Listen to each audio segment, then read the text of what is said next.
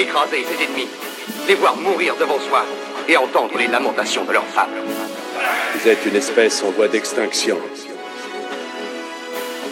Peut-être, monsieur. Mais on n'y est pas encore.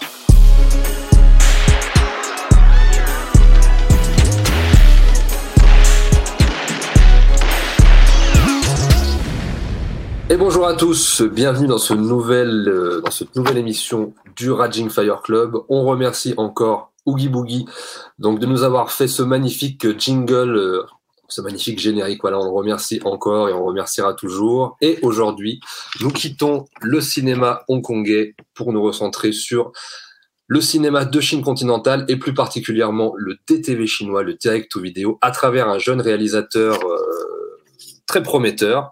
Euh, donc, qui s'appelle Chris Wo, donc Wo Xiuqiang. Euh, aujourd'hui, pour m'accompagner, je, malheureusement, euh, notre, notre légendaire Jonathan Asia n'est pas présent, mais on l'embrasse fortement, on pense à lui, et ne vous inquiétez pas, il sera présent pour une prochaine émission. Mais je suis toujours avec mon frère de sang, Paul Gossem, qui est avec moi. Comment vas-tu, mon cher Paul ? Salut, mon Max. Bah, écoute, tout va bien. Toujours, bah, bonjour à tous et puis ravi d'être là pour cette troisième euh, troisième édition du Raging Fire Club. Bon, on a on a un petit un petit partenaire qui est pas là, mais vous inquiétez pas, il sera il sera de retour à la prochaine. On l'embrasse fort et euh, bah Max, je suis content de parler de ce sujet parce que je pense que Chris Wo, à part quelques aficionados du cinéma d'action et du cinéma de Chine en particulier, il y a peu de gens qui le connaissent. Donc ne euh, ne euh, ne décrochez pas, ça va être intéressant. On va vous faire, on va vous parler de quelqu'un qui, euh, on le pense, fera parler de lui dans dans les années qui viennent. Et on est très content d'être peut-être les premiers à, à vous parler de de de ce de ce réalisateur. Donc c'est parti pour Chris Wo.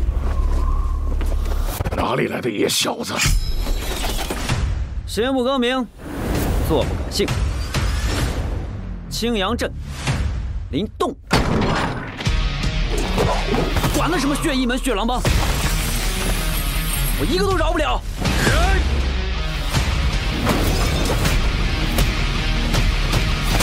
严惩的是，我劝你少管。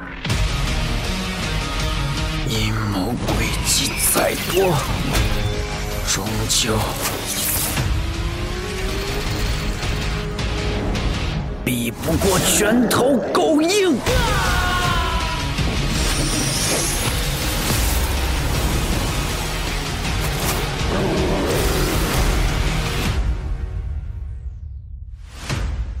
Donc, mon cher Paul, est-ce que tu peux un petit peu nous dresser le, le portrait de, de ce personnage ? Parce que, comme tu l'as dit, c'est un réalisateur en devenir qui, est, qui, est, enfin, qui, a, qui a vraiment un, un très gros potentiel. Donc, est-ce que tu peux un peu nous dresser le... Le, voilà, le parcours, histoire que les gens euh, en sachent un petit peu plus. Alors ouais, bien sûr. Alors avant même de dresser le parcours de, de Chris Wo, on va peut-être aussi expliquer pourquoi on a, on a décidé de faire une émission sur quelqu'un qui est quasiment inconnu en France. Bah, comme vous le savez, on est quand même des gens qui euh, regardons pas mal de, de cinéma et de cinéma hongkongais. Et euh, c'est vrai qu'on regarde aussi, euh, on cherche un peu aussi euh, à travers les, les D T V chinois qui sont proposés aujourd'hui sur des plateformes comme Iki, comme Youku. Euh, bah, on regarde ce qui sort, ce qui se fait en Chine. Euh, bah, on est plus ou moins déçu, plus ou moins content selon les choses. Et puis euh, c'est vrai que bah à force de regarder des des des D T V chinois, que ce soit des films d'action, des wuxia, des films de kung-fu, euh, et qu'on se dit ah tiens celui-là était pas mal quand même, et de voir réapparaître ce nom, euh, on s'est dit mais tiens euh, ce gars-là il fait souvent des trucs qui, qui sortent un peu du lot, qui sont au-dessus de la mêlée. Donc on a décidé de bah de de de de, de voir de, de d'approfondir un peu plus la question et de de de, de parcourir un peu euh, sa filmographie qui commence à être euh, il commence à être euh, pas une petite filmo hein. Bon, il a pas encore quarante films derrière lui, mais ça commence à être du du sérieux. Et euh, donc euh, bah Chris Wo, c'est quelqu'un qui vient qui est né à Canton en donc en Chine hein, mais au sud-est de la Chine, une région qui est très proche de de Hong Kong hein, qui est au sud-est de la Chine et qui euh, bah c'est euh, c'est pas anodin parce que euh, euh, c'est quand même une région, même si elle a été toujours sous l'orbite de la Chine continentale, c'est une région qui se rapproche de Hong Kong de par sa culture et sa langue, et qui euh, qui a été toujours hein, une région assez ouverte hein, aux investissements étrangers, à la présence étrangère. Euh, c'est une ville qui, alors c'était pas Hong Kong, hein, mais c'est une ville quand même qui était perméable aux, euh, aux influences, euh, qu'elles soient économiques, culturelles, euh, qui agitaient l'île euh, pendant euh, pendant euh, la période britannique. Donc c'est euh, c'est quelque chose qu'on va peut-être retrouver un peu aussi dans dans dans son cinéma. On essaiera de voir si on retrouve du, du Hong Kong ou pas dans dans le cinéma de Chris Huo. Mais je pense que c'est notable de savoir qu'il est né à à Canton, même s'il n'y a pas passé toute sa vie, puisqu'il déménagera assez vite euh, sur l'île de Hainan. Et donc, il a passé sa jeunesse à regarder pas mal de, de, de films hongkongais qui étaient diffusés à la télé à ce moment-là, que ce soit de la Show Brothers ou des choses plus récentes. C'est quelqu'un qui est très marqué par euh, par le cinéma de Hong Kong des années quatre-vingts et quatre-vingt-dix. Donc, euh, finalement, c'est quelqu'un qui a un peu les mêmes références que nous, on va dire. Hein. Euh, c'est peut-être, c'est peut-être pour ça qu'on, qu'on a... Bah, qu'on a remarqué euh, qu'on a remarqué le bonhomme euh, et on, c'est quelqu'un qui est comme euh, en fait qui, ça aussi pareil point commun avec pas mal de gens de la nouvelle vague, hein, euh, c'est quelqu'un qui a étudié le cinéma en Europe. Alors euh, quand je dis euh, quand je dis de la nouvelle vague, ça peut être en Europe ou aux États-Unis, hein, quand on pense à Choi Ark par exemple, mais enfin voilà, c'est quelqu'un qui a euh, une connaissance du cinéma occidental et qui l'a étudié sur place, hein. Il a étudié le cinéma en Angleterre et puis il a vite rejoint une agence de pub.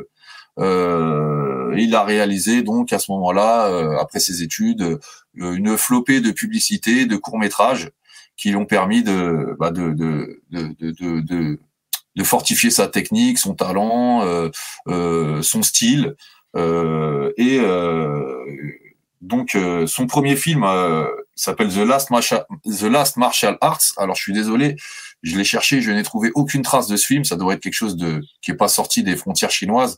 Donc son premier film était un film d'arts martiaux, si on en croit le titre. Moi, je ne sais pas de quoi il parle, mais euh, il s'est tout de suite, euh, bah, tout de suite embringué dans ce style-là. Il faut savoir, hein, que Chris Huo, c'est un pratiquant d'arts martiaux. C'est quelqu'un qui est passionné par les arts martiaux. Ça fait euh, trente ans qu'il qu'il les pratique, euh, qu'il s'intéresse à, à différents styles d'arts martiaux, et donc c'est normal aussi que que bah, que ce genre le touche et que ce genre apparaisse fortement dans dans son euh, dans, dans dans sa filmo. Euh, qu'est-ce que je pourrais dire avant de te laisser vite fait la parole, enfin, bah, il a eu les, les, il, a, il a eu pas mal d'influences occidentales aussi, comme tu l'as dit. Alors, euh, c'est ce que je disais, hein, alors je je vais je voulais au départ parler plus de son parcours que de ses influences, parce que je pense D'accord. qu'on pourra aussi en parler euh, au fur et à mesure du De, de la découverte de, de sa filmo. Euh, c'est quelqu'un qui monte une, une boîte de prod. Donc Chris Huo, c'est un réalisateur, c'est un artiste, mais c'est aussi un businessman. Hein, et euh, avec son euh, son compère euh, Hao Dong, il va euh, fonder la boîte de prod Yuqi Fangxi. Alors excusez-moi pour mon accent euh, tout pourri chinois, mais ça doit être quelque chose comme ça. Ça doit être comme okay. ça que ça se prononce à peu près.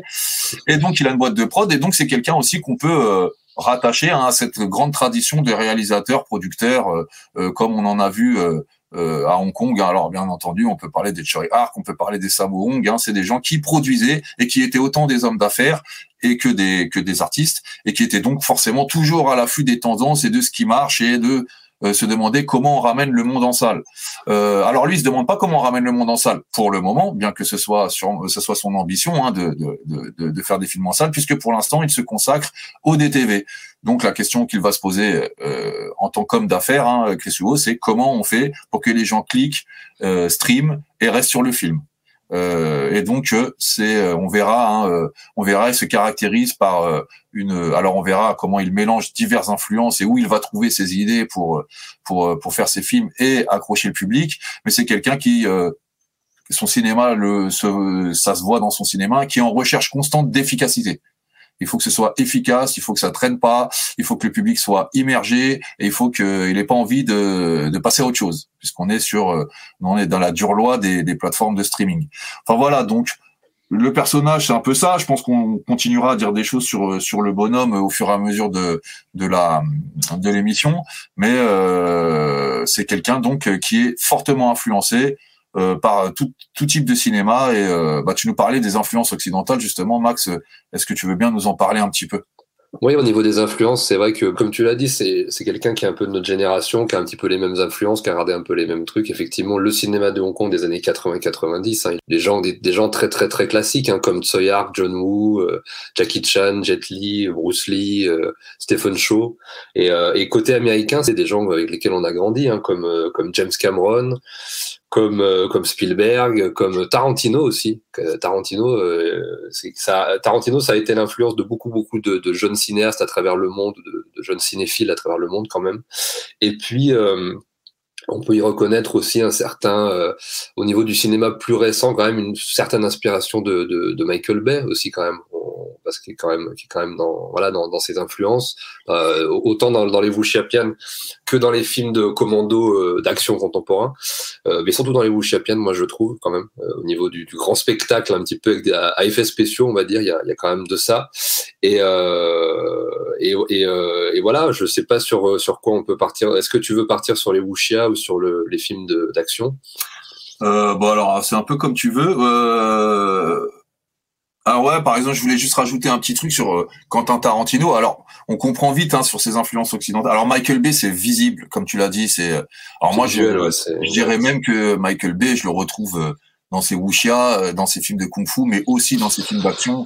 Alors, on explique, on, est, on dira pourquoi quand on décortiquera un peu la filmo. Euh, mais bon, Michael Bay, c'est pour moi, hein, au niveau américain, l'influence principale de de de de, de Chris Woo. Euh, il, il est très marqué aussi, je trouve, hein, euh, par le, le cinéma coréen, hein, oui. Notamment les, les films de, de Kim Ji-woon. Euh, ah bah, je pense à Ah, j'ai, bah, j'ai rencontré le diable, des trucs comme ça, mais euh, pas mal aussi par le cinéma indonésien. Moi, j'ai retrouvé beaucoup de bah, de The Raid, de, de The Night Come For Us, euh, de cinéma coréen aussi, le, d'action comme The Villainess. En fait, c'est quelqu'un qui qui va piocher un peu euh, un peu partout et qui euh, et qui euh, qui fait sa sauce avec ça et euh, et euh, Et on peut retrouver euh, aussi des, on peut re- retrouver aussi du, le côté steampunk et euh, films d'animation japonais aussi. Ah, dans ça, les wuxia, bien sûr, j'allais en parler. C'est un cinéma. Alors surtout sur ces wuxia, c'est un cinéma très fortement influencé par la, l'animation japonaise. Enfin voilà, c'est quelqu'un qui a plein d'influences et je pense que bon, par exemple, Quentin Tarantino, j'ai pas remarqué de. De, de, de d'influence, ça se repère pas. Mais je pense que vraiment, Quentin Tarantino, lui, par exemple, se rapproche dans dans ce dans cette façon de concevoir la chose, c'est-à-dire d'aller emprunter à plein de choses. Euh, et de façon visible, c'est-à-dire de rendre même quasiment des hommages, hein, c'est-à-dire de pas se cacher euh, de ses influences, mais de les exposer au public en disant voilà j'aime ci, voilà j'aime ci, voilà j'aime ça, et de faire un peu leur compote avec et d'en faire quelque chose d'unique. Alors euh, on va pas comparer Chris Woo à Tarantino, c'est pas des réalisateurs pour le moment, en tout cas de même calibre, et parce qu'ils officient pas dans la même cour. Hein. Euh, Tarantino fait des films, il a, euh, il fait ce qu'il veut. C'est un grand réalisateur qui on, à qui on donne les moyens de faire tout ce qu'il veut. Chris Woo, il s'inscrit dans une logique euh, de cinéma d'exploitation finalement, hein, euh, où il y a l'efficacité, la rentabilité. Puis c'est, c'est, c'est aussi une jungle. Hein, euh, c'est aussi euh, voilà le, le D T V, c'est la grosse course. Ça, il y a, y a des sorties tout le temps. Donc pour tenir le haut du pavé, il faut quand même, euh, il faut quand même euh, donner dans l'efficacité. Mais je pense que par exemple, Quentin Tarantino et lui sont à rapprocher là-dessus. Mais je le rapprocherai. Euh, je finis. Je, je sais que je vais, je suis un peu long, mais je, je, je, je le rapprocherai de toute façon aussi de toute la tradition du cinéma des années quatre-vingts, quatre-vingt-dix hongkongaises. Hein. Euh, on l'avait dit de, dans notre précédente émission sur la Ghost Kung Fu Comedy, par exemple, où bah, c'est un cinéma qui, pour faire des choses nouvelles, Euh, va aller piocher dans plein de choses. Hein. La Ghost Kung Fu Comedy qui reprenait, par exemple, on l'a dit, euh, euh, les concepts et les formules de gros blockbusters américains pour les refaire, euh, pour les refaire à leur sauce. Donc, il s'inscrit un peu dans toute cette tradition. Donc oui, on va retrouver plein de choses de plein de sphères euh, cinématographiques et culturelles différentes dans son cinéma. Et c'est ça qui est assez appréciable, d'ailleurs. Alors, on verra euh, ce que l'on pense des films. Bah, si on vous en parle, c'est qu'on les pense au moins intéressants. Euh, et oui, alors. On va, on va rentrer dans le vif du sujet. Comme tu l'as dit, Max, hein, sa carrière peut être découpée en deux gros, euh, deux gros, euh, deux gros domaines. Hein, c'est-à-dire qu'il va euh, surtout euh, aborder le film d'action contemporain. Et puis aussi, il a une autre partie de sa filmo qui va être plus tournée vers le wuxiapian, hein, c'est-à-dire le film de sabre chinois ou le kung-fu-pian. Euh, donc, on a vraiment deux pans hein, de sa de sa filmo, le film d'action contemporain et le film d'arts martiaux. Euh, euh, Alors traditionnel, non pas traditionnel, mais en tout cas le film d'arts martiaux. Euh, et on va voir un peu bah, comment tout ça s'articule. Alors comment tu veux t'y prendre, Max? On commence par quoi? Ben, on peut peut-être commencer par euh, peut-être par le wuxiapian, qui est qui est peut-être euh, qui est peut-être le, le. Enfin, je crois que c'est le plus grand nombre de films qu'il a fait. Je crois qu'il a dû en faire ah ouais, cinq alors, ou six. Et je crois qu'il a commencé un petit peu par ça. En tout cas, dans les films les plus exposés. Euh, ouais, alors moi j'en ai compté même huit. Hein. Ah, voilà. euh, j'en ai compté même huit des, des Wuxia. Alors très simplement, je, alors son premier film que je, j'ai trouvé moi la trace, son premier film, il date de deux mille dix-sept, il s'appelle Twin Detective. Alors je m'excuse auprès des des auditeurs, euh, je sais pas ce que c'est, j'ai pas trouvé euh, pareil, j'ai pas trouvé. Très difficile à trouver le, euh, le D T V chinois, c'est très ouais, difficile à défricher. On, trouvé, on commence un peu à le faire, mais en deux mille dix-sept, donc ça correspond avec le début du D T V chinois. Est-ce que c'était un D T V? Est-ce que c'était un téléfilm? Est-ce que c'est un film sorti? Je peux pas vous dire, j'ai pas de, ça me paraît pas être un Wuxia.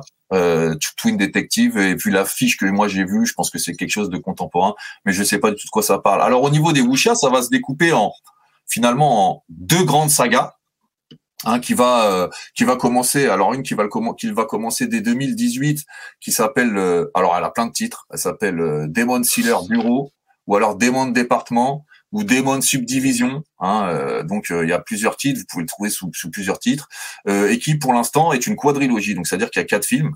Le dernier est sorti cette année en deux mille vingt-deux, euh, c'était le quatrième, donc, et le, le le premier était sorti en deux mille dix-huit. Ensuite, il va, il a aussi un une autre saga euh, qui s'appelle Martial Universe, qui pour l'instant est, est à, à deux volets, hein.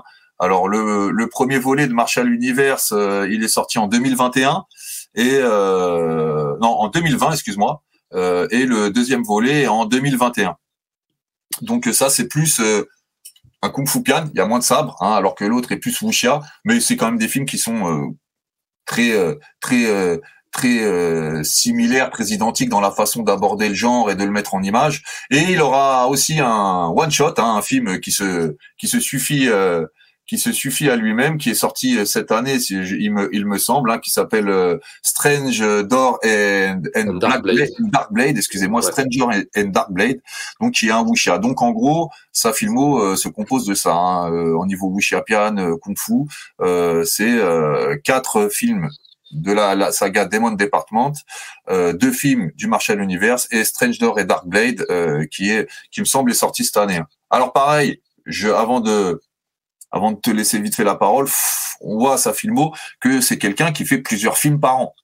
Hein, il y a des plusieurs sorties. Euh, en deux mille vingt-deux, il a sorti plusieurs films, euh, dont le dernier Demon, Demon Department, euh, mais euh, mais aussi euh, euh, Blind War, un film d'action. En deux mille vingt et un, pareil, il en avait sorti deux. Enfin voilà, donc c'est quelqu'un qui bosse énormément, qui bosse beaucoup.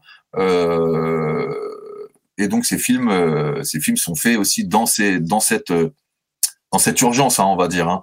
Ouais, c'est euh, un peu une jungle, comme tu as dit, le D T V. Voilà, il faut, bah, il faut occuper le terrain. Ouais, voilà, il ça. faut occuper le terrain, il faut tout le temps occuper le terrain. Alors, avant de te laisser la, la parole, on peut le dire, hein, c'est quelqu'un qui occupe le terrain et qui l'occupe bien, euh, parce que ses films sont euh, quasiment toujours euh, dans les top streaming. Euh, ça rapporte des sous. Hein, euh, euh, bah, par exemple, le Martial Universe, hein, euh, euh, il a rapporté une trentaine de millions de dollars.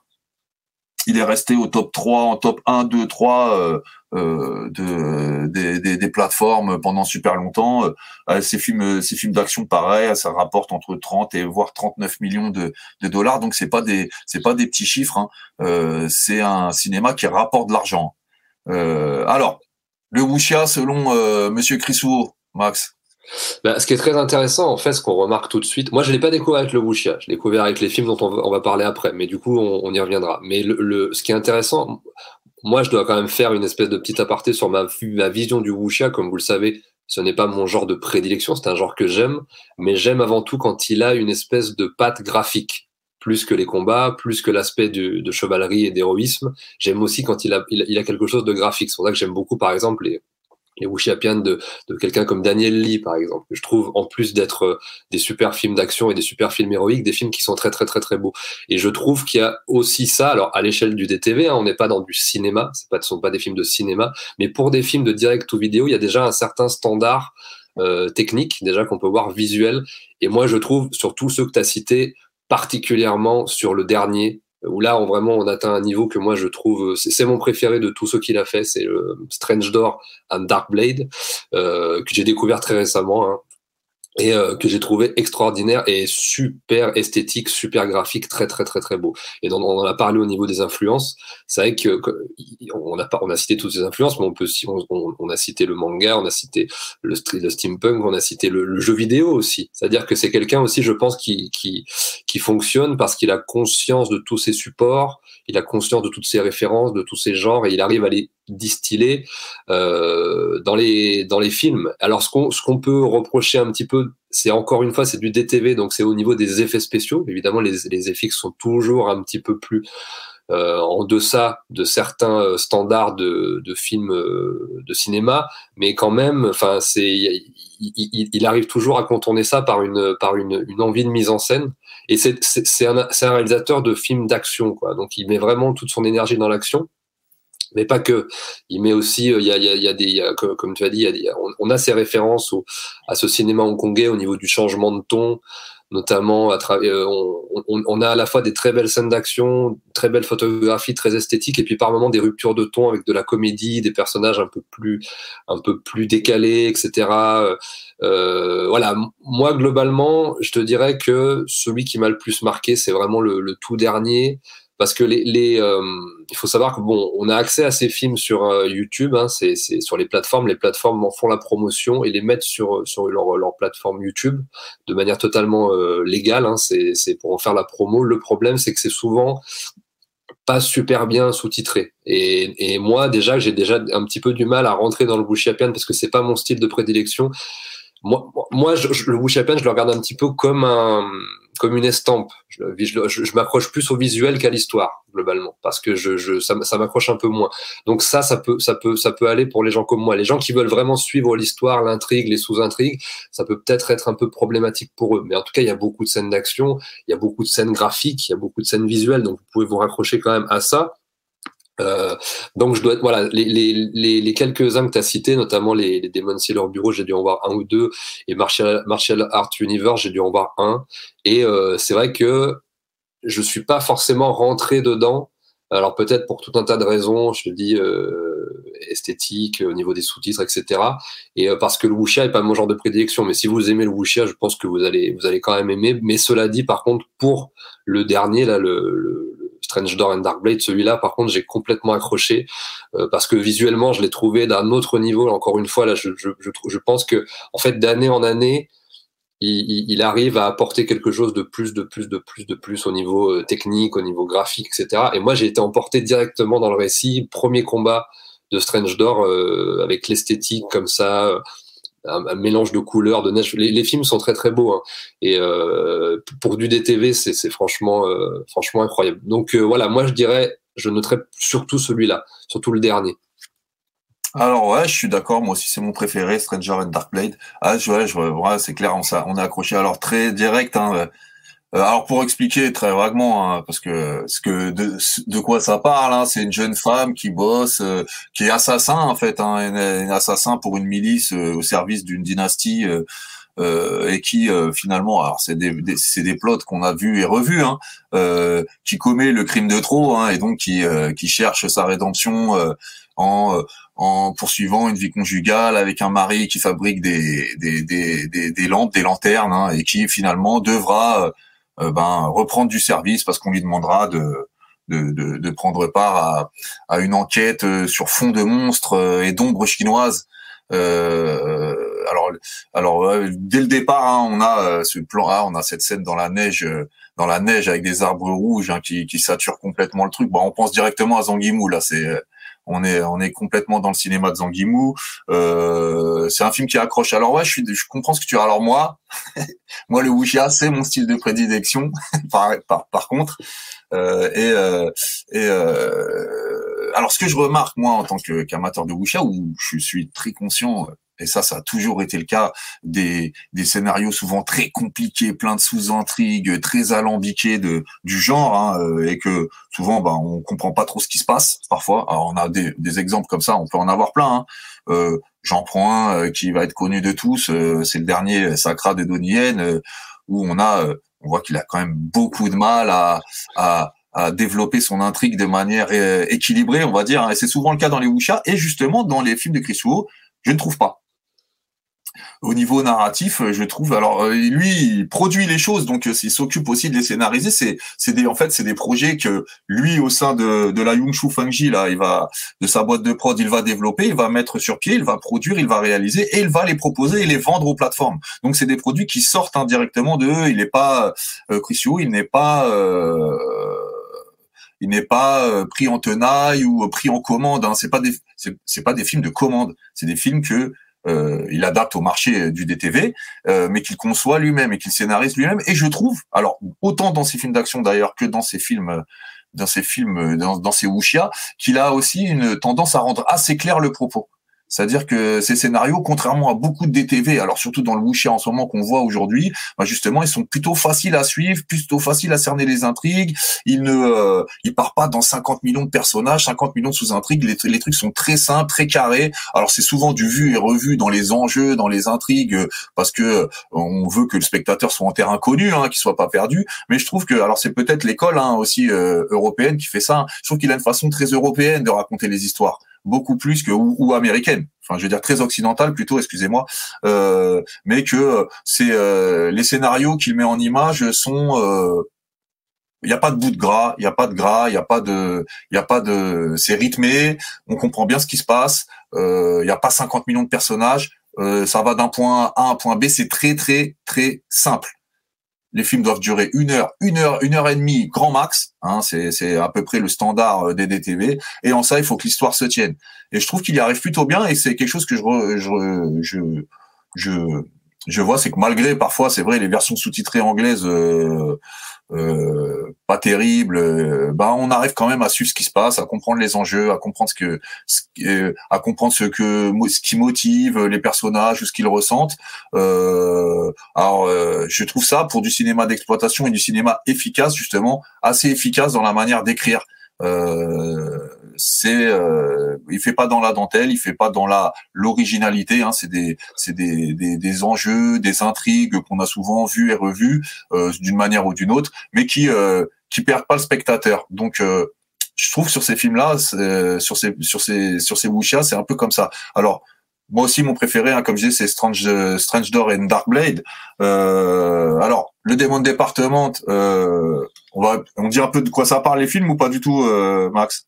Bah, si t'y arrives, vas-y. Parce que moi, j'ai, moi, j'ai, j'ai... Alors, très rapidement, euh, Demon Department, c'est donc ces quatre films qui suivent, euh, pareil, une espèce de milice, euh, de milice impériale qui est chargée de chasser les démons, hein, tout simplement, hein, pour le compte de dynasties. Alors ces films se passent pas dans des dynasties, euh, fait pas d'histoire, hein, c'est des c'est des mondes un peu parallèles, des uchronies, hein, comme t'as dit, ça, on a beaucoup de steampunk. Alors le steampunk, pour les gens qui savent pas, c'est un mélange de de de de, de d'images, de traditions, d'histoire, de traditions, ouais, mélangées à des trucs futuristes. Donc on est dans des mondes où euh, on est dans une Chine soi-disant traditionnel, hein, euh, montré comme traditionnel avec des décors de, de comme t'as dit, hein, des espèces d'estampes. C'est très beau visuellement, hein, franchement, c'est très léché.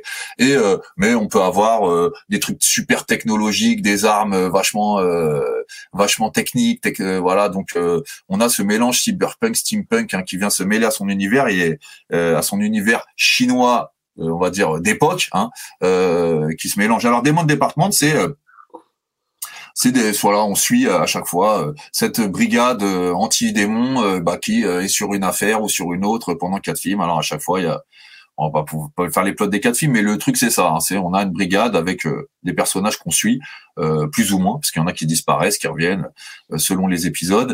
Euh, c'est des personnages qu'on va suivre euh, dans leur euh, mission de chasser les démons.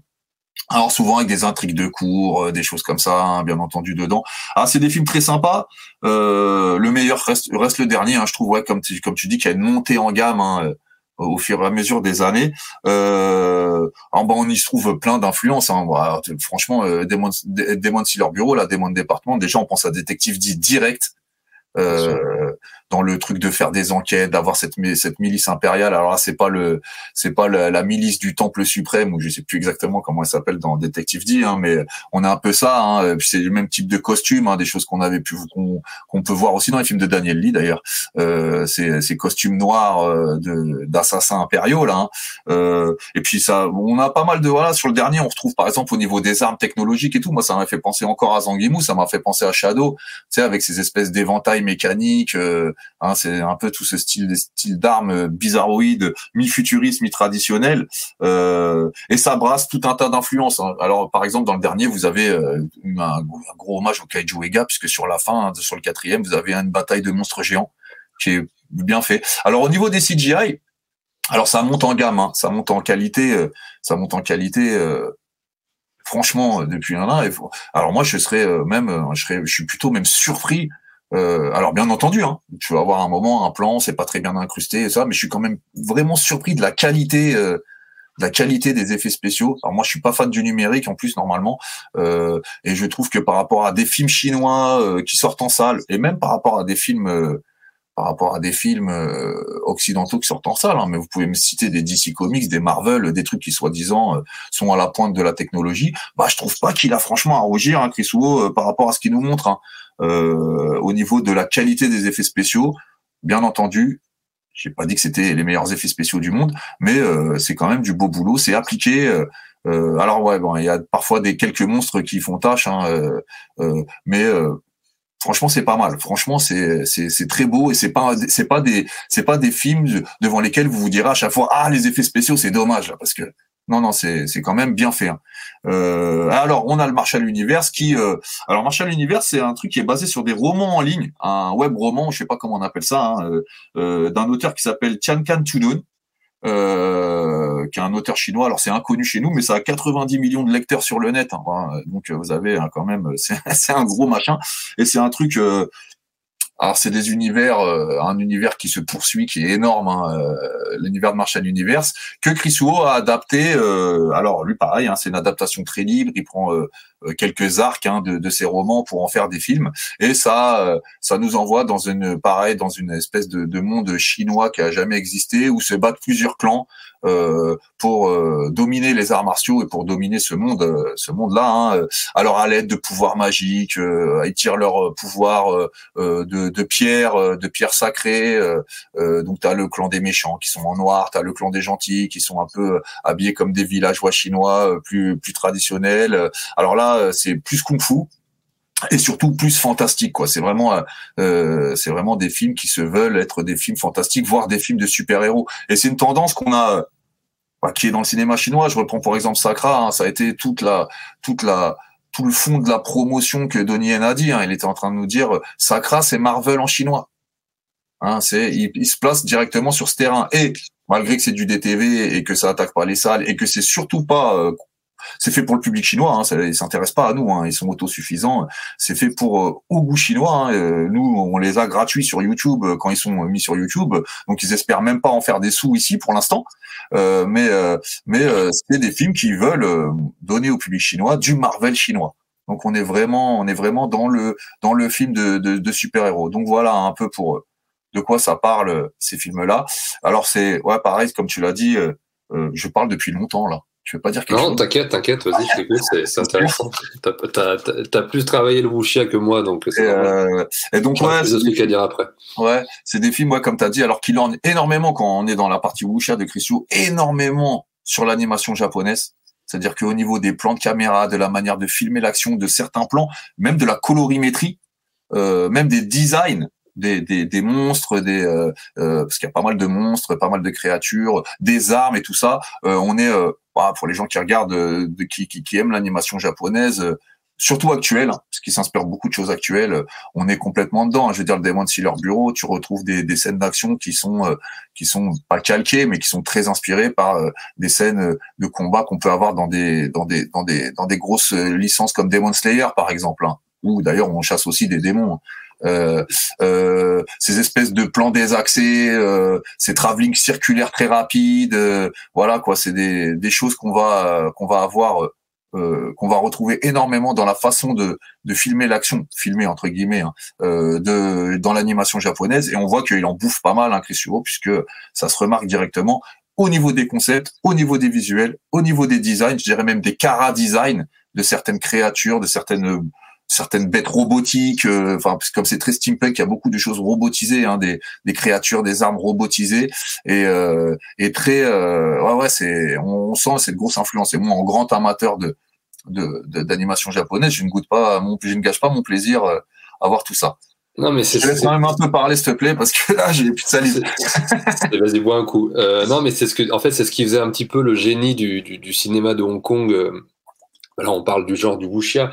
C'est-à-dire qu'en fait, ils arrivaient à puiser dans les, dans les sources littéraires, culturelles, traditionnelles chinoises, mais en les adaptant à un goût du, à un, à un public, en fait, actuel, jeune, moderne, en puisant dans des références, euh, euh, diverses, quoi, du cinéma occidental, comme t'as dit, du jeu vidéo, du manga, du steampunk, de, de l'animation, de plein de trucs. Et en fait, c'est, c'est vrai qu'on retrouve pas forcément ça tout le temps, euh, d'un point de vue aussi personnel et singulier chez tous les réalisateurs de D T V. Alors moi, contrairement à vous, quand je dis vous, je dis toi et Jonathan, par exemple, qui, qui est pas là, mais qui, qui, vous avez vu beaucoup, beaucoup plus de D T V chinois que moi.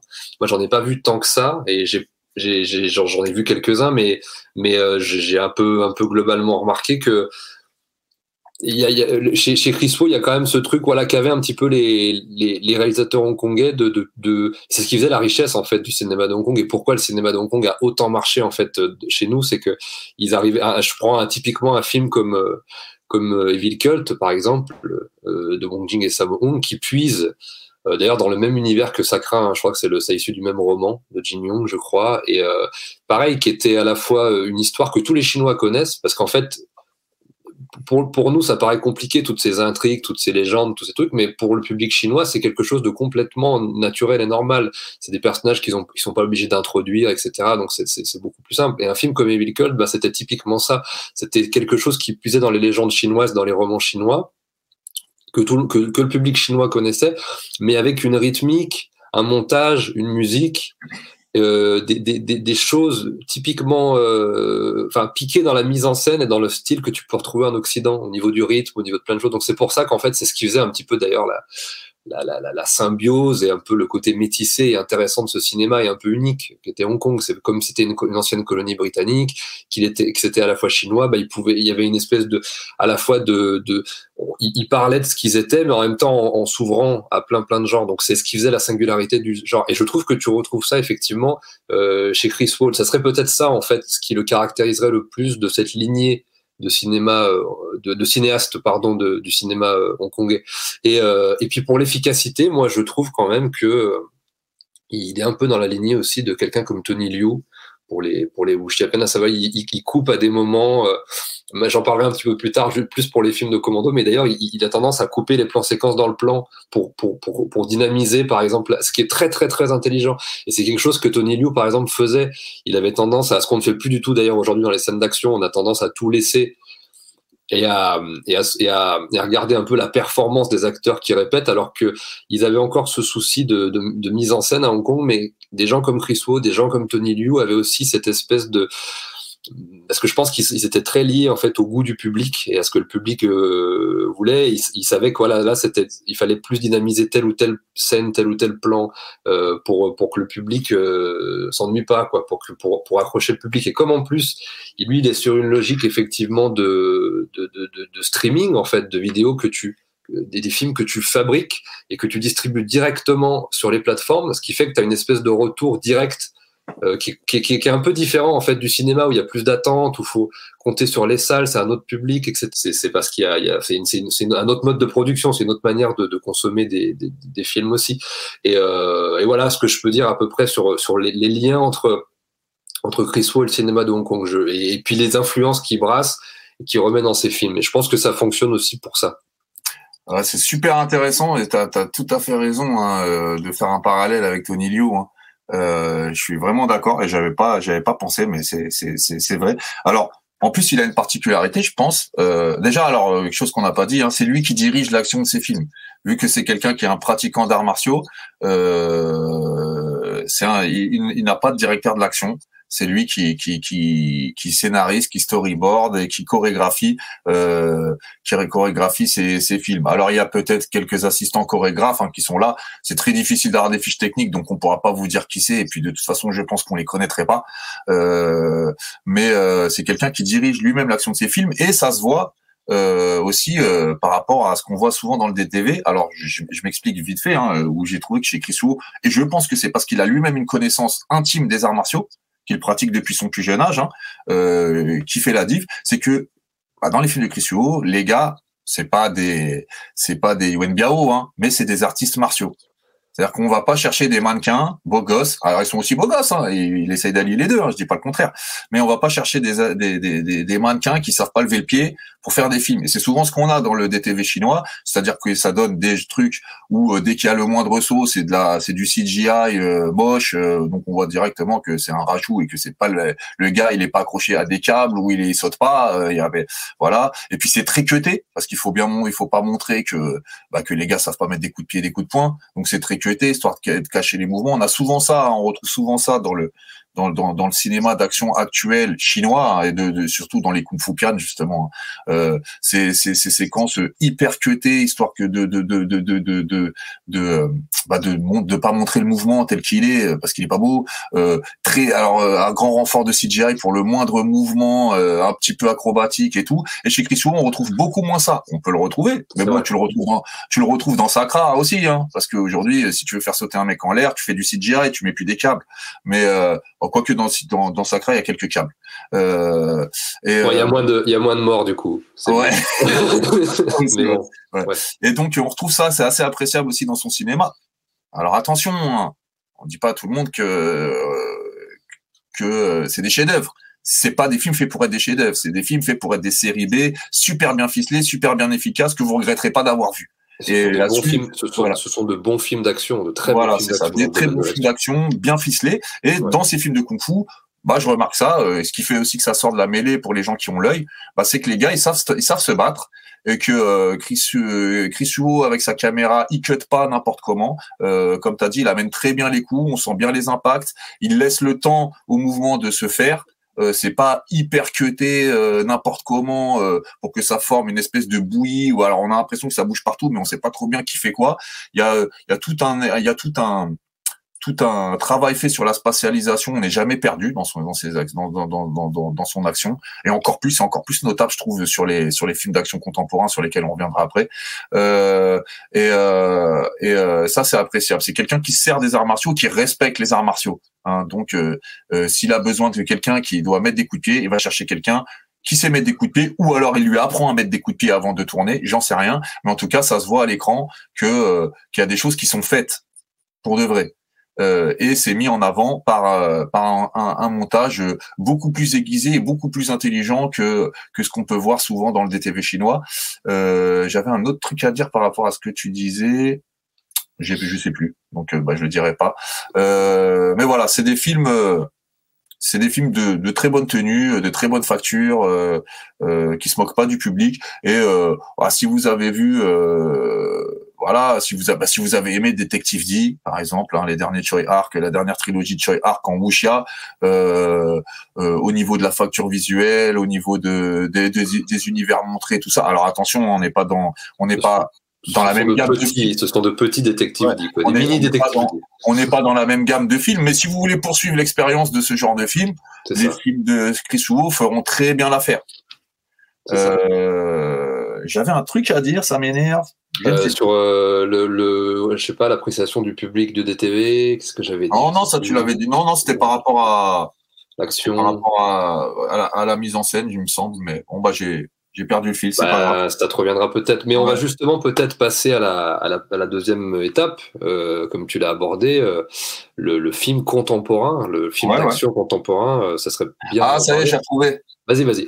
C'est Alors c'est dans Strange Door and Dark Blade par exemple où on voit par exemple Chris Wu faire un grand effort et a, il a aussi un discours sur le cinéma, c'est-à-dire que malgré qu'il a des films de qu'il fait des films d'exploitation, des films d'action, euh, de consommation, de grosse consommation, hein, de grande consommation, euh, bah je pense à tout son discours sur l'ombre et sur l'image et sur le vu et le non vu euh, qu'on a dans ce film, parce que c'est un film qui se base sur euh, un quiproquo à base d'ombre, hein, c'est-à-dire qu'il y a des des monstres qui deviennent des ombres et qui tue des gens, mais alors on sait pas si c'est des ombres, qui contrôle ces ombres, et il y a toute une histoire sur les ombres chinoises, et puis à un moment, t'as, t'as ce discours qui est posé, t'as deux personnes qui sont en train de se parler, alors des trucs que, très, qu'on a déjà vu cent fois, mais qui, s'ins, qui s'inscrivent bien dans, dans son propos, et puis on a deux, deux personnes qui sont un homme et une femme qui sont en train de se parler, et derrière on a l'impression qu'ils sont en train de s'embrasser.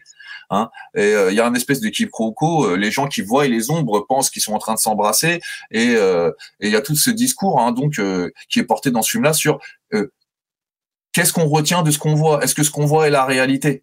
Est-ce que le cinéma vous montre la réalité ou est-ce qu'il peut vous faire croire à ce qu'il n'est pas ?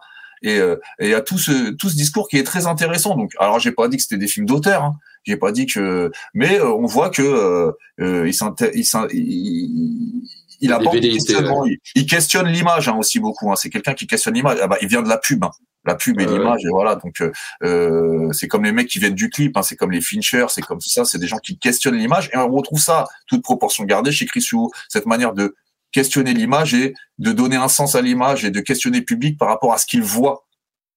Est-ce que ce qu'il voit est vrai ? Est-ce que ce qu'il voit est faux ? Comment il interprète les choses qu'on lui montre ? Et euh, j'ai trouvé ça très intéressant dans le Strange Door and Dark Blade, euh, tout ce discours, qui fait que ça m'a fait encore plus apprécier le, le film, euh, qui n'est pas que un film d'action très bien fait. On voit qu'il essaye d'aller un peu plus loin. Ah, attention, je pèse mes mots. Euh, j'ai pas, je vous ai pas dit que c'est le plus grand chef-d'œuvre du siècle. Mais il euh, y a quand même tout ce travail qui est très intéressant et qui fait que je pense qu'il fait que c'est pour ça qu'on retient ces films plus que plein d'autres trucs qui sont très sympas au demeurant euh, euh, sur les plateformes chinoises, mais qui sont qui ont pas ce qui ont pas cette cette cette, euh, cette vision de, de du, du du du travail de de ce qu'on fait, ce dialogue entretenu avec le public, ce dialogue implicite sur son propre travail euh, que Chris Huot peut parfois entretenir avec son public. Bah écoute, c'est, c'est, c'est, c'est très intéressant et en plus de ça, c'est vrai que moi, mais c'est vrai que ce film-là, c'est pareil. Moi, je, ça m'a fait un parce que en fait, tout était un peu, enfin, tout était plus ou moins réussi. Même le le, le personnage principal, la la la, la, la fille, l'héroïne, donc assassin du début, a un parcours très intéressant. Même au niveau de la narration, au niveau de l'histoire, je trouvais ça très cool. Non, non, vraiment, celui-là, pour moi, c'est le haut du panier. Donc, je pense que comme il monte en gamme de plus en plus. Euh, on aura peut-être des Wuxiapian de, de, de ce calibre-là qui arriveront, peut-être qu'il y aura une suite, et cetera. Donc ça donne envie en tout cas. Et, euh, et oui, comme tu l'as dit, il y a des grosses velléités artistiques, il y a, il y a, il y a un point de vue de metteur en scène euh, dans un type de, voilà, de, de mode de production, de consommation euh, qui est un peu restreint. Et, euh, et là, il arrive quand même à s'exprimer artistiquement. Donc ça, c'est quand même... C'est pour ça qu'on en parle aujourd'hui, c'est quand même assez notable, quoi. C'est quand même assez important. Euh, mais donc, je pense qu'on a on a fait le tour sur le wuxia. On va peut-être attaquer le le film d'action contemporain. Qu'est-ce que tu en penses ? Avec plaisir. Eh ben moi, alors moi personnellement, alors je vais peut-être pas les aborder dans l'ordre, mais dans l'ordre des apparitions. Mais moi, je l'avais découvert de toute façon, Chris Huot, avec Blind War.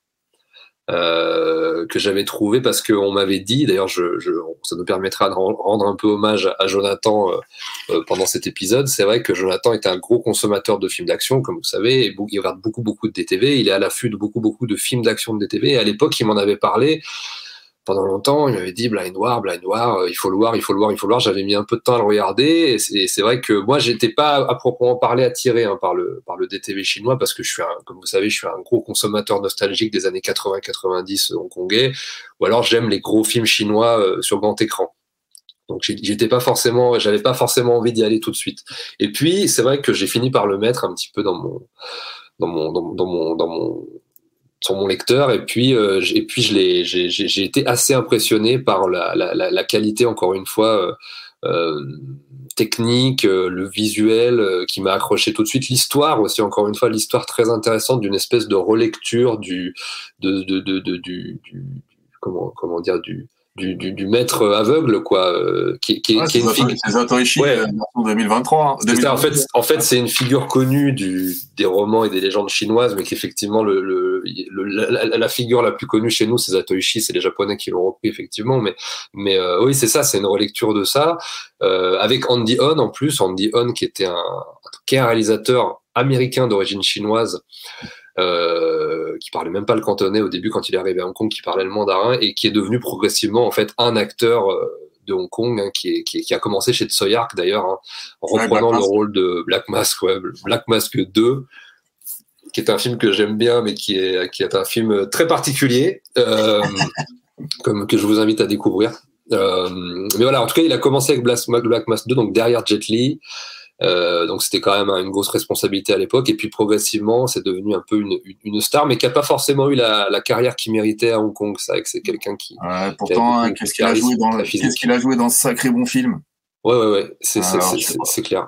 Pour les gens qui ne voient pas trop qui c'est, bah, vous pouvez le voir Ah, bouf, ouais, comme, bah, il a fait des- le True Legend de Yuen Whooping, euh, il a fait The Lost Blaze Man, il apparaît dans Les Trois Royaumes, euh, Mad Ouais. Detective, euh, Élection, enfin, ouais, je veux dire, Andy New Hon, Police euh, Story. New Police Story, euh, enfin, voilà, c'est quelqu'un qui a une, une sacrée carrière. Et je trouve que d'ailleurs, c'est intéressant d'ailleurs que, que, que Chris Wu, qui, qui travaille pour le marché continental et qui est un, et qui est un homme du continent, euh, bah, se- euh, ramène hein, ces, ces gloires de- du cinéma hongkongais. Hein, euh. Et je pense que, alors je vais le dire, je vais dire hein, pourquoi, mais dans ces films d'action contemporains, euh, bah, on est complètement, il veut, il s'inscrit complètement euh, dans l'univers de l'action hongkongais. Euh, alors, euh, il a trois films, il y a trois films, hein, et Blind War, on va revenir dessus parce que je suis pareil que toi, et je pense que c'est mon préféré du bonhomme, hein, Blind War, moi. Euh, et pourtant, je préfère les Wuxia, mais là, franchement, celui-là, euh, je pense que c'est mon préféré. C'est vrai. Euh, euh, il en a deux autres, euh, un espèce de, de, de film euh, que- de suite qui se fait pas suite, hein, fait, en fait deux films qui abordent la, le, la figure du sniper, hein, donc il y a The Sniper et euh, King of Sniper ou The King of Sniper, je ne sais plus, euh, dont on va reparler.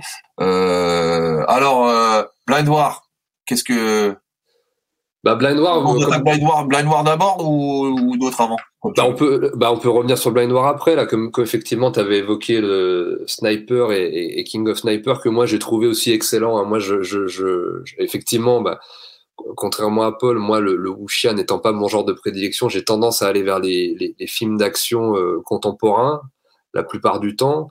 Et, euh, et donc, effectivement, ça correspond plus à mon, à mon, à mon- à ma sensibilité, on va dire. Euh, mais euh, oui, oui, moi, moi j'ai- ce qui m'a surtout marqué, encore une fois, c'était, c'était, c'était que je, visuellement, di- dès les premières scènes, j'étais emporté par un truc. Il voulait me raconter une histoire. Moi, je me rappelle de la première scène de Sniper euh, euh, qui se déroule dans une espèce de camp de prisonniers avec un gamin comme ça. qui a- Enfin, c'est c'est vraiment très bien amené. Il y a, il y a- il y a de la narration, il y a du drama. Euh, il, il- il fait aussi, aussi ce qui est typique, typique du cinéma hongkongais des années quatre-vingts quatre-vingt-dix, c'est le changement de de ton, le changement de rythme avec un personnage comique qui arrive en plein milieu, qui est toujours interprété par le même acteur aussi d'ailleurs. Dont, dont je- Alors les acteurs, je suis, dé- je suis navré, les acteurs de Chine continentale, je les maîtrise pas encore euh, assez, donc euh, je Ah, vais pas tous pareil. les citer. Par Ah, contre, je vais citer quelqu'un qui l'utilise beaucoup dans ses films, euh, une actrice qui s'appelle euh, Yang Jing et qui est euh, qui est une actrice un peu sp- qui a un jeu a- assez particulier, un peu spécial et qui est, qui est, qui est très très bien et qui, et qui se bat très très très très bien.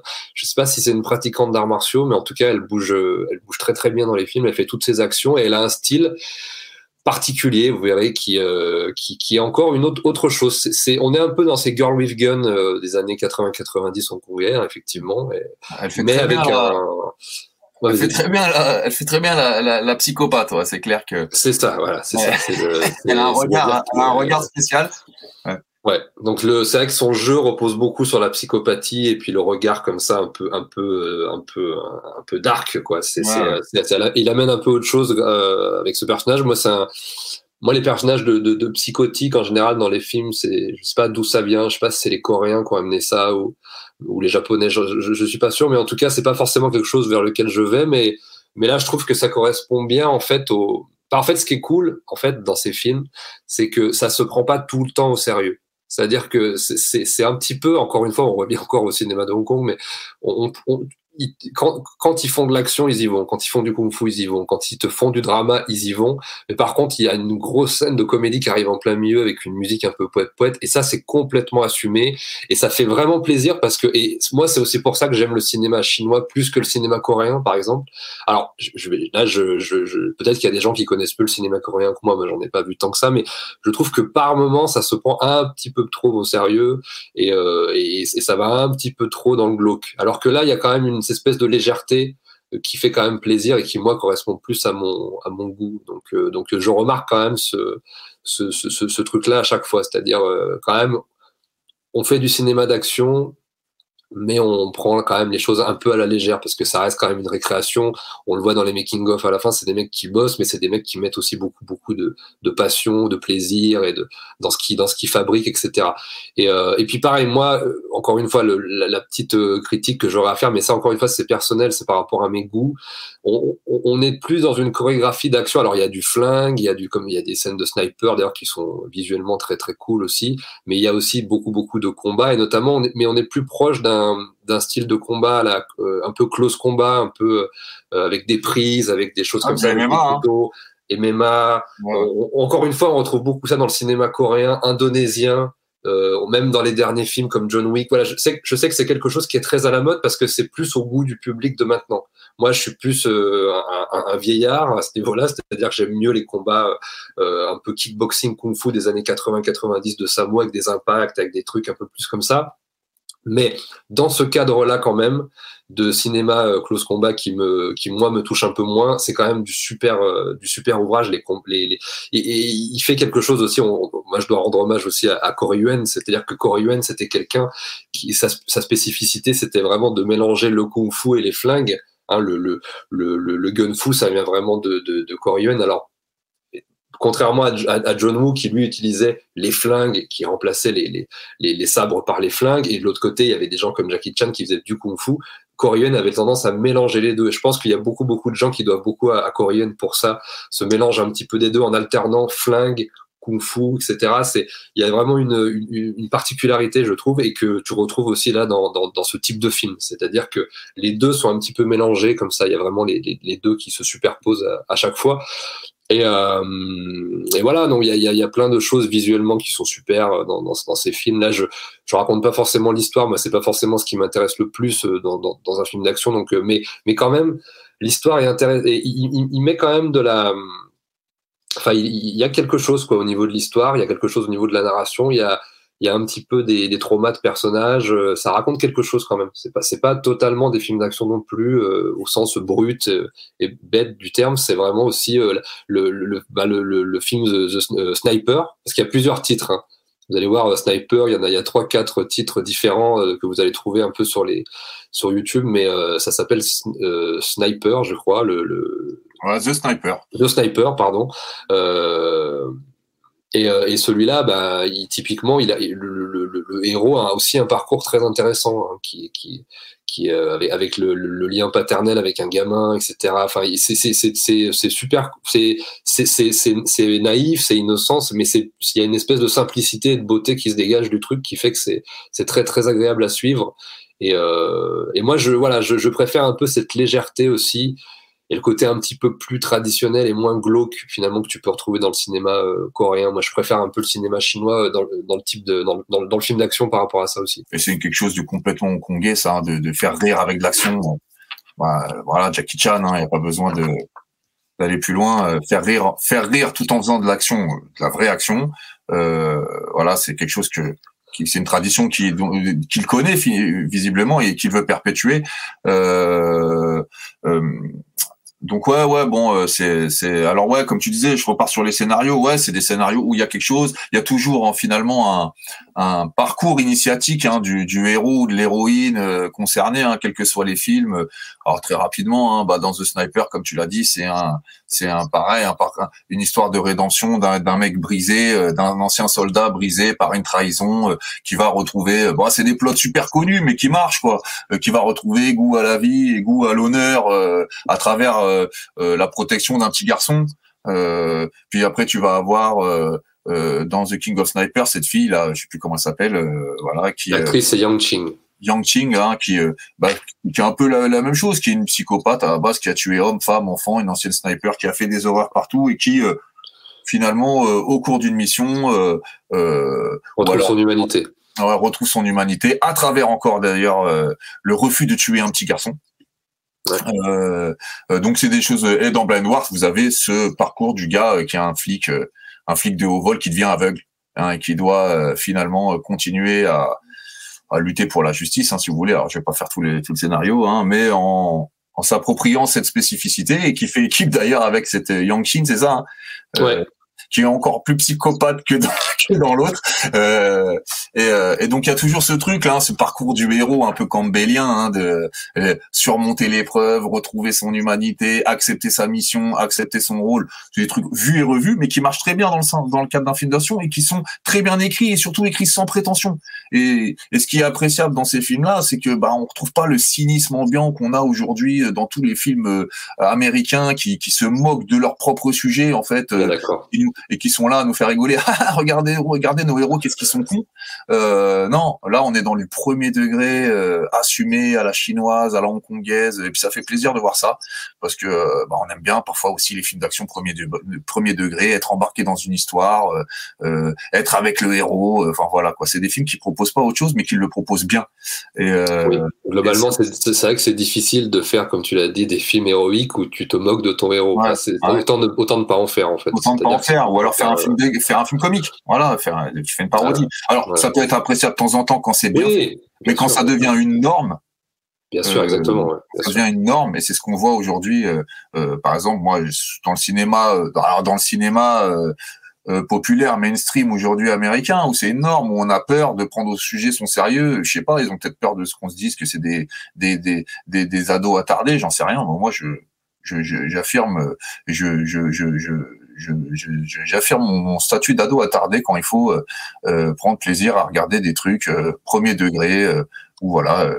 Alors c'est très violent, c'est des films très violents. Hein, c'est vraiment là on combine ça aussi parce que c'est des films dans l'action très violents. Hein, c'est pas de l'action as- aseptisée, mais aussi où il y a de l'humour et tout ça. Donc ouais, t'as raison. Sur les scénarios, ils sont très efficaces. Comme je disais, c'est écrit effi- de façon efficace pour tenir le public en haleine, pour que le public euh, s'attache au personnage. Et franchement, ça marche. Euh, ça marche bien. Euh, alors on voit un bon niveau réel dans ces films contemporains. Hein. Moi, je, là, Michael Bay, là c'est, là c'est, c'est, c'est le mentor. Hein, ça se voit. Hein. Je veux dire, ces grands travelling circulaires, ces mouvements de caméra super amples, là tout ce qui, ces, ces trucs dronés, hein, ces plans au drone. Enfin voilà quoi. Je, le gars, il a poncé son Michael Bay euh, comme pas possible. Ça se voit. Et euh, on retrouve aussi des influx. Euh, par exemple, on retrouve pas mal d'influx de Choi Ark. Hein. Moi, je pense à tous ces plans qu'il fait euh, euh, à la Time and Tide, là où t'as, t'as bah, au début déjà t'as, t'as ça dans, dans The Sniper, là, de, de, de ce, de ce, cette caméra ouais. qui part de la cible. Euh, du, du sniper pour arriver dans la bouteille euh, du gars qui est en train de le regarder avec une bouteille euh, vide en face. Euh, t'as ça à un moment donné euh, dans ce, je sais plus quel film où, où t'as une caméra qui passe à travers les tuyaux d'une caméra pour aller euh, euh, s'insta- s'installer dans le ca- dans le câble, dans le dans le dans le casque d'un autre euh, qui passe donc à travers les circuits d'un truc. T'as tous ces jeux hein, qu'on a dans Knock Off ou qu'on a ouais. dans qu'on a dans dans dans, dans Time and Tide chez Choi Ark. Bon, bah, ça, je pense que c'est un clin d'œil. Euh, c'est un clin d'œil. Euh, assumer et à réutiliser. Par contre, un truc, un petit point noir au tableau, c'est quand il a une bonne idée, Chris Huo, il la réutilise, réutilise, réutilise. Alors ces plans-là, dans tous ces films, on les a. Hein. Ça passe d'un truc à un autre. Les plans à la Time and Tide, moi j'appelle ça. Ouais, euh, ouais. Euh, ça, on en a beaucoup. Je pense notamment aussi à, à cet effet comique. Enfin, personnellement, moi, je trouve pas ça super comique. Ou alors tu me le fais une fois, mais ça suffit. Qu'on a dans King of Sniper, où à chaque impact, on a le, au ralenti le visage qui, tu sais, les, les joues du visage ouais, qui, ouais. qui bougent ouais, ouais, au, ouais, au ralenti. Ouais. Alors c'est marrant une fois, mais au bout de la dixième fois, c'est bon, lâche l'affaire, tu vois. Ouais, euh, ouais. Voilà, il y a deux trois trucs où quand il a une bonne idée, alors peut-être parce qu'aussi, il faut voir le temps de création et le temps de production que prennent ces films-là. C'est des films qui sont faits très très vite. Hein. Euh, euh, ah, j'avais un truc, hein, euh, le Marche à l'univers. Alors c'est pas, euh, c'est pas de l'action, euh, mais c'est pareil. Le Marche à l'univers, c'est c'est quatre mois de post-prod.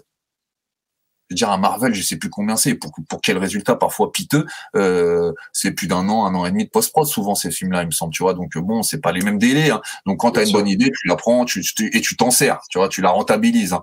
Euh, mais c'est vrai que bon, parfois ça peut être un peu lourdeau. Si j'avais un point noir à faire, ce serait ça. Mais ouais, au niveau de l'action, on est on est dans du, du gros du, du gros spectacle. Moi, je pense notamment, euh, bon, on mélange un peu les films, tant pis, mais bon, euh, les gens, euh, je pense notamment à ce plan séquence là dans le tribunal au début de Blind War. Ouais. Qui est quand même euh... ouais, ouais, ouais. bien wow. torché.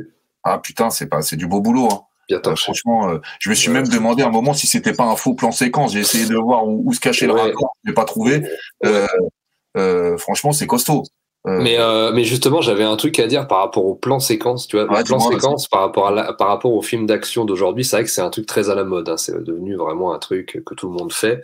Mais moi, je trouve que ce qu'il fait, c'est plus intéressant. Parce qu'en fait, il fait, euh, il ne fait pas l'erreur que font beaucoup, beaucoup de gens qui font des plans séquences. Hein, je prends typiquement, je vais reciter euh, John Wick, on va dire que je fais une, une fixette, mais, mais euh, où j'ai l'impression qu'en fait, quand ils font un plan séquence, je vois des acteurs répéter une chorégraphie. Et en fait, comme ils ne cutent pas à certains moments et ils ne mettent, ils ne placent pas la caméra au bon moment, comme pouvait le faire par exemple Sammo ou Yuen Woo-ping dans les années quatre-vingts quatre-vingt-dix, quand ils utilisaient des acteurs qui ne savaient pas forcément pratiquer, ils avaient tendance à couper. C'est ce que tu disais tout à l'heure. Alors, plus le mec est mauvais, plus tu coupes. Mais un mec qui s'est bien entraîné, par exemple, comme Keanu Reeves, et ça se voit, si tu n'as pas un metteur en scène d'action derrière pour sublimer ses mouvements et pour te faire croire, pour te faire pénétrer, pour viscéralement te faire rentrer dans l'action, c'est très compliqué pour le public, en fait, d'y croire. Et moi, personnellement, je ne rentre pas dans John Wick pour, principalement pour cette raison-là. C'est, c'est même pas peut-être une question de style, ça c'est encore autre chose, mais c'est la, la pure euh, mise en scène du, du, du, du combat, surtout du combat à main nue.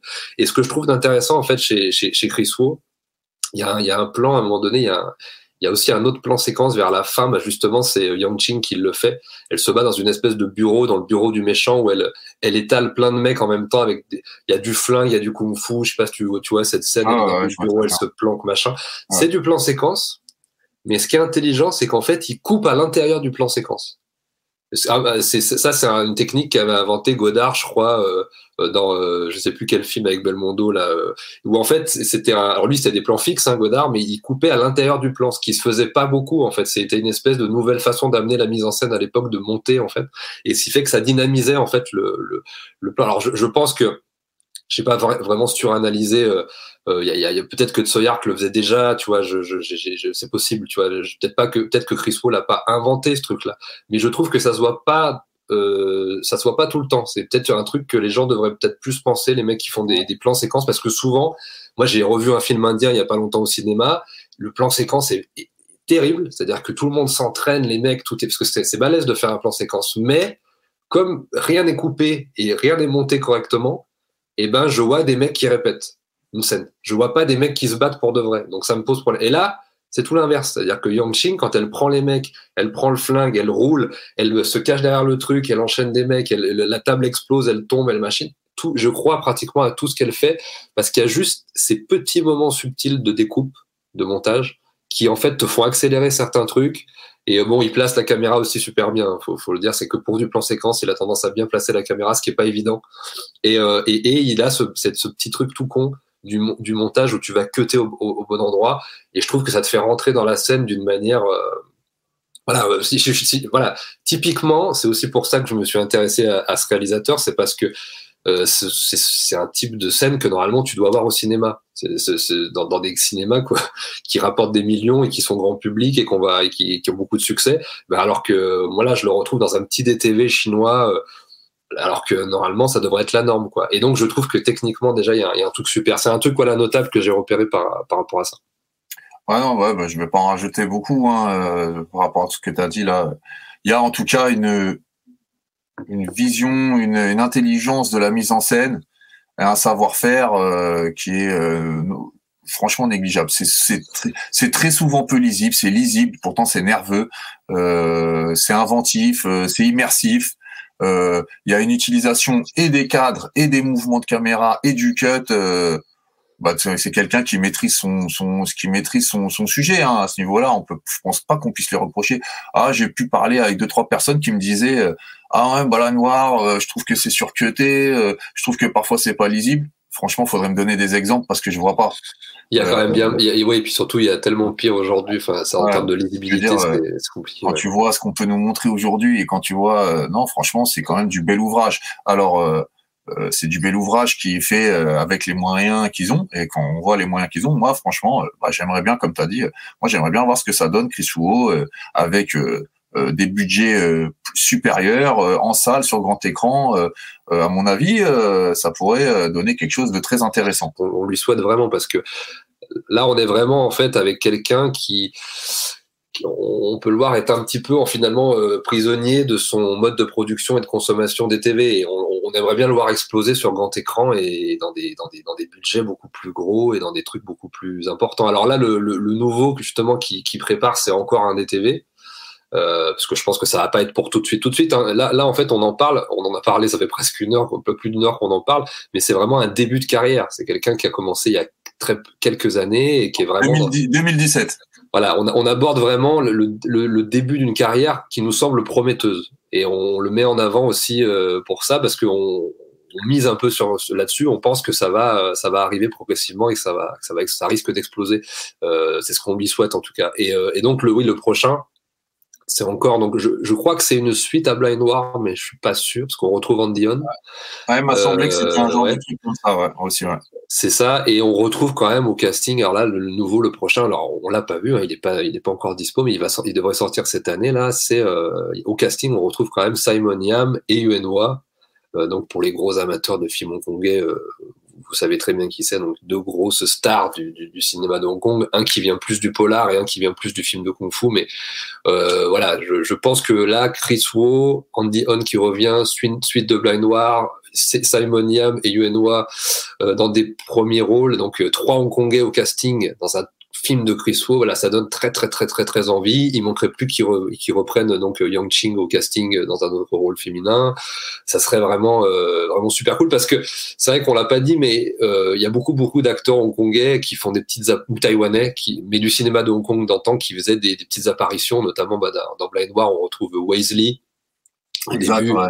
Au tout début, mais le problème, voilà, c'est, on, c'est dommage qu'on les voit pas un peu plus. Moi, j'aurais préféré. Euh, on a aussi à un moment donné, alors je sais plus c'est dans lequel, on, on voit Ken Tong, euh, en ouais, Jackson Law aussi. Jackson Law. Euh, effectivement, Jackson Law, donc acteur euh, taïwanais, mais qui a fait toute sa carrière à Hong ouais, Kong et qui ouais. aujourd'hui euh, fait ouais. des films en Chine comme. Vous pouvez le voir dans Fist of Legend, par exemple. Voilà, Fist of Legend, vous pouvez le voir dans Contre-Attaque avec Jackie Chan.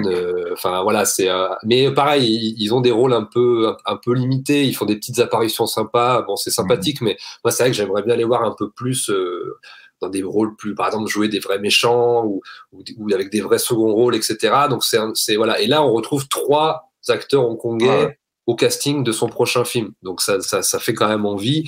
Et bon, bah, vu les films précédents, à mon avis, ça, ça, ça va être du lourd, donc restez branchés là-dessus parce que ça va être très très bien.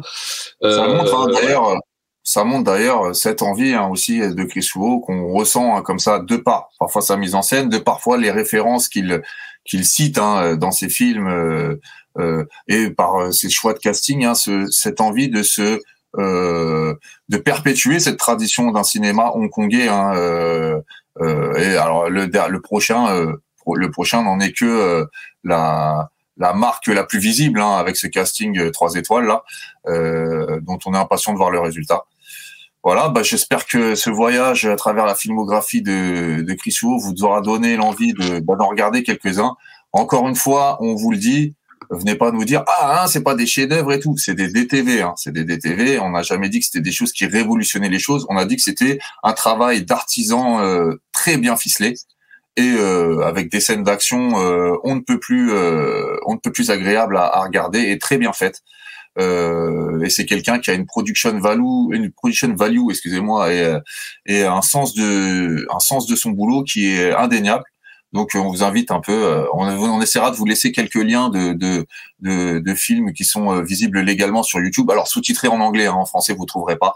Euh, de, de ce Chris Woh.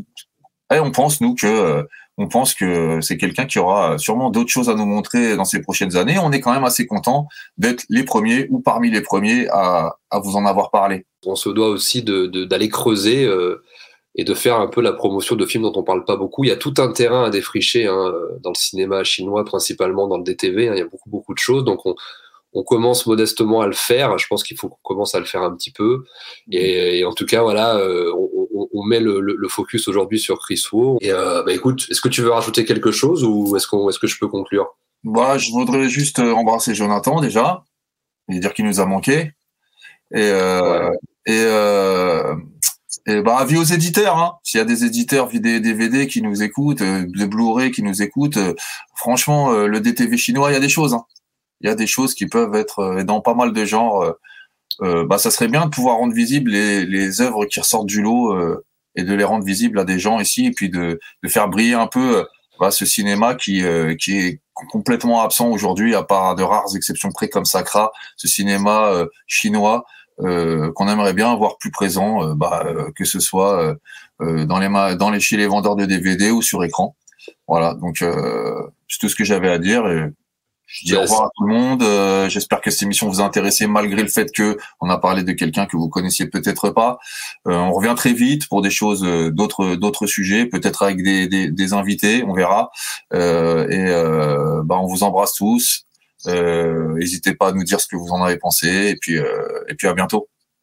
Ouais, à bientôt tout le monde. Euh, pour, juste pour revenir, euh, je crois qu'il y a un éditeur qui est en train de sortir un film là qui s'appelle V R Fighter avec, euh, avec ouais. Louis Fan, effectivement. Donc ça commence un petit peu à, à arriver. Donc modestement, j'ai vu ça, j'ai vu ça, ouais. c'est, c'est, c'est très cool. En tout cas, voilà, merci encore, merci Paul ouais, euh, de m'avoir accompagné. Et, euh, et puis évidemment, on embrasse Jonathan qui va revenir. Hein, ne vous inquiétez pas, il est pas quitter l'émission, il est toujours là, il va revenir très très très vite, on l'embrasse, on vous embrasse tous et euh, on vous dit à très bientôt pour une nouvelle émission, prenez soin de vous. Salut.